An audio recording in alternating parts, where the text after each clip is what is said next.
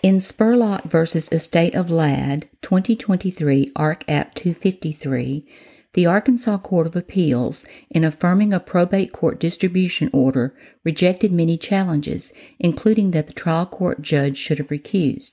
Judge Gruber explained, quote, Appellate William Gregg Spurlock appeals from a decision of the Craighead County Circuit Court distributing the estate of his mother, Sherry Ladd, or Sherry. Mr. Spurlock raises three points on appeal. One, the Circuit Court erred in denying Mr. Spurlock's motion to recuse. Two, the Circuit Court erred in finding that the inventories and accountings filed by the estate's administrator were substantially compliant with the probate code.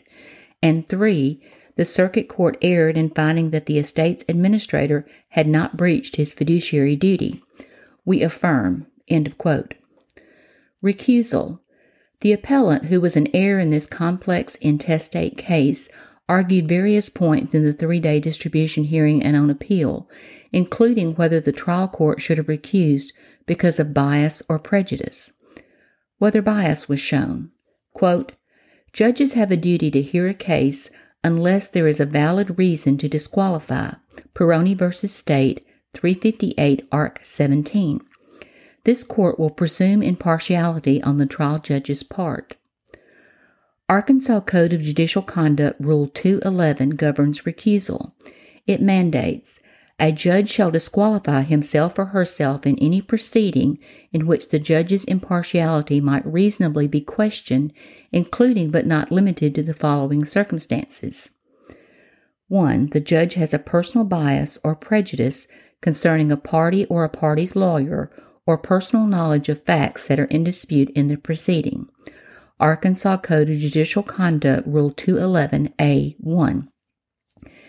As an initial matter, a review of the entire record does not demonstrate actual bias or prejudice on Judge Ritchie's part. See Perroni 358 at 24. During the distribution hearing, the Circuit Court overruled and sustained the objections of the parties fairly and did not make any disparaging comments to the parties or their counsel that would evidence any grudge.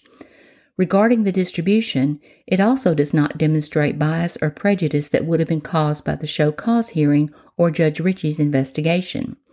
Even though Mr. Spurlock never proposed an alternative distribution, the Circuit Court declined to adopt the state the estate's proposed distribution in full. Jim and Mark both asked for reimbursements from the estate that were not granted. In reviewing the totality of the record, it is clear there was no abuse of discretion. Jim and Mark were left responsible for large debts, while Mr. Spurlock was not. Whether there was an appearance of bias.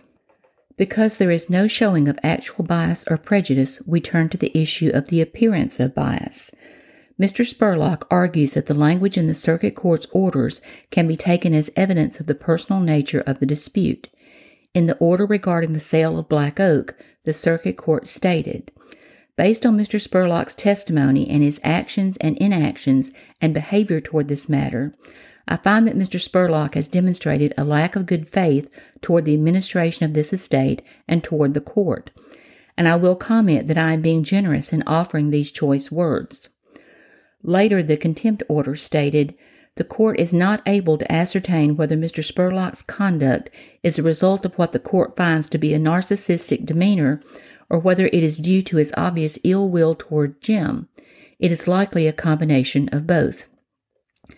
As in Perroni, the show cause hearing was a collateral matter that did not involve the final issue in the estate case. Additionally, as in Perroni, Mr. Spurlock had actually disobeyed an order of the court by not providing a weekly status update as to his efforts to obtain financing. He admitted as much during the show cause hearing.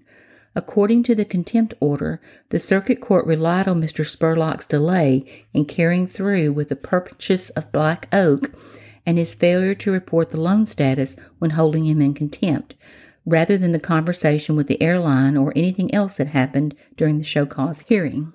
Although the circuit court included extraneous comments in the orders following the show cause hearing, those two phrases do not rise to the level of requiring recusal due to a personal dispute.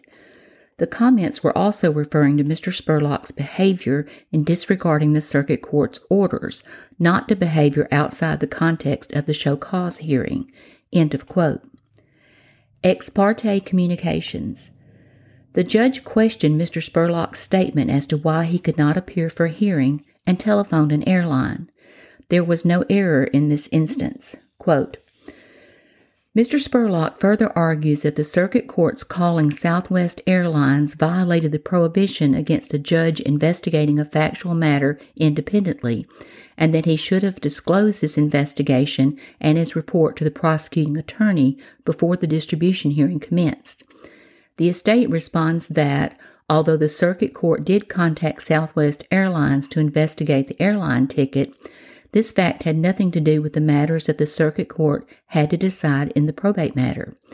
Instead, the investigation had to do with the collateral issue of whether Mr. Spurlock had been truthful about his reason for attending the show cause hearing by phone. Whether the appellate court could take judicial notice that appellant Spurlock pled guilty in a perjury case. The estate also asks this court to take judicial notice that Mr. Spurlock pled guilty in his perjury case and wrote a letter to Judge Ritchie to apologize for attempting to deceive the court. This court will not take judicial notice of the record in other cases. See Anderson v. State, 2011, Ark 488. We have not considered any proceedings, pleas, or other matters in the perjury case in coming to a decision in this case. End of quote. As to issuance of a show cause order below, the opinion reasoned, quote, Here the judge issued the show cause order, in response to which Mr. Spurlock admitted having violated the circuit court's prior orders. The contempt order entered by Judge Ritchie relied only on Mr. Spurlock's delay in carrying through with the purchase of Black Oak and his failure to report the loan status when it held him in contempt. No findings regarding the failure to appear in person, the conversation with Southwest Airlines, or the conversation with the prosecuting attorney were made by the circuit court. End of quote. Other issues, accountings. There were numerous other issues in this appeal. For instance, appellant challenged failure to conduct an annual accounting, but there was substantial compliance, which was sufficient. Quote, Within two months after being appointed, the administrator of an estate must file an inventory of all property owned by the decedent at the time of death, which includes a description of the property and the administrator's appraisement of the fair market value. Ark Code Ann Section 2849 110. The administrator must correct any errors or omissions by filing a supplemental inventory or in a filed accounting. Additionally, the personal administrator must file a verified account of his or her administration annually. Ark Code Ann Section 2852 103. The accountings must be accompanied by proper vouchers. Ark Code Ann Section 2852 104A2. The Circuit Court found that Jim was in substantial compliance with the inventory and accounting statutes. Mr. Spurlock disagrees with this finding, arguing that during the distribution hearing, Mr. Spurlock's counsel elicited from Jim several previously undisclosed items that should have been included in the inventories, as well as income that had not been previously disclosed that should have been included in the accountings. Mr. Spurlock subpoenaed documents from third parties to ascertain some of the information that would have been presented in the accountings, but Mr. Spurlock argues that should not have been his burden. The only witness Mr. Spurlock's counsel called at the distribution hearing was Matthew Knight, who is an accountant. Mr. Knight testified that the inventories and accountings were deficient and there was no way to verify them without supporting documentation. The circuit court stated in the distribution order that Mr. Knight's testimony did not give any significant help or guidance. The estate responds that it complied with all court orders to file inventories and accountings and that all the documents needed to verify the accountings were available to Mr. Spurlock. End of quote. The opinion distinguished Price versus Price, 253 Ark 1124, a case relied upon by appellate. Quote, in the years following Price, the Supreme Court has held that no reversible error exists when there is substantial compliance with the statutory requirements, no evidence of wrongdoing, and there is no prejudice to the heirs. See Morris v. Cullipher, 306 Ark 646, Petty v. Lewis 285 Ark 3. End of quote. Removal of the administrator. The appellate court affirmed the trial court judge's refusal to remove the administrator in writing, quote, Mr. Spurlock's final argument on appeal is that Jim breached his fiduciary duty to the estate and should have been removed as administrator. Because Jim had pledged his own real property and executed a personal guarantee to secure the loans owned by LFP, Mr. Spurlock argues he had a conflict of interest and should not have been able to serve as administrator. Additionally, Mr. Spurlock argues that Jim allocated the proceeds of a life insurance policy and the proceeds from the sale of his residence to pay off debt that would benefit Jim personally instead of the estate. Mr. Spurlock also alleges that Jim used more than $58,000 from LFP's loans to pay his personal expenses and that he sold some of the estate's property for less than it was worth. Mr. Spurlock argues that this was self dealing without the circuit court's consent and is a violation of his fiduciary duty, even if unintentional. The estate responds that Mr. Spurlock never submitted any alternative distribution plan to the circuit court and notes that Mr. Spurlock does not attack any of the circuit court's findings of fact in his appellate brief. The estate further argues that Mr. Spurlock received a proportional share of all the family property that was owned by the estate.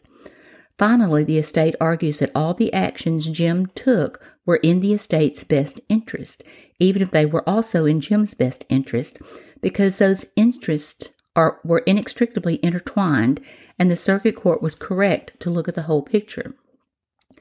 For a breach of fiduciary duty to be grounds for reversal, the appellate must demonstrate prejudice.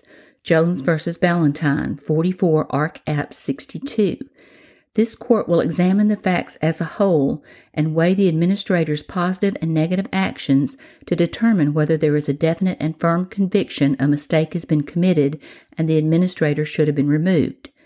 Taylor, 102 Ark. App. 92 at 103. End of quote.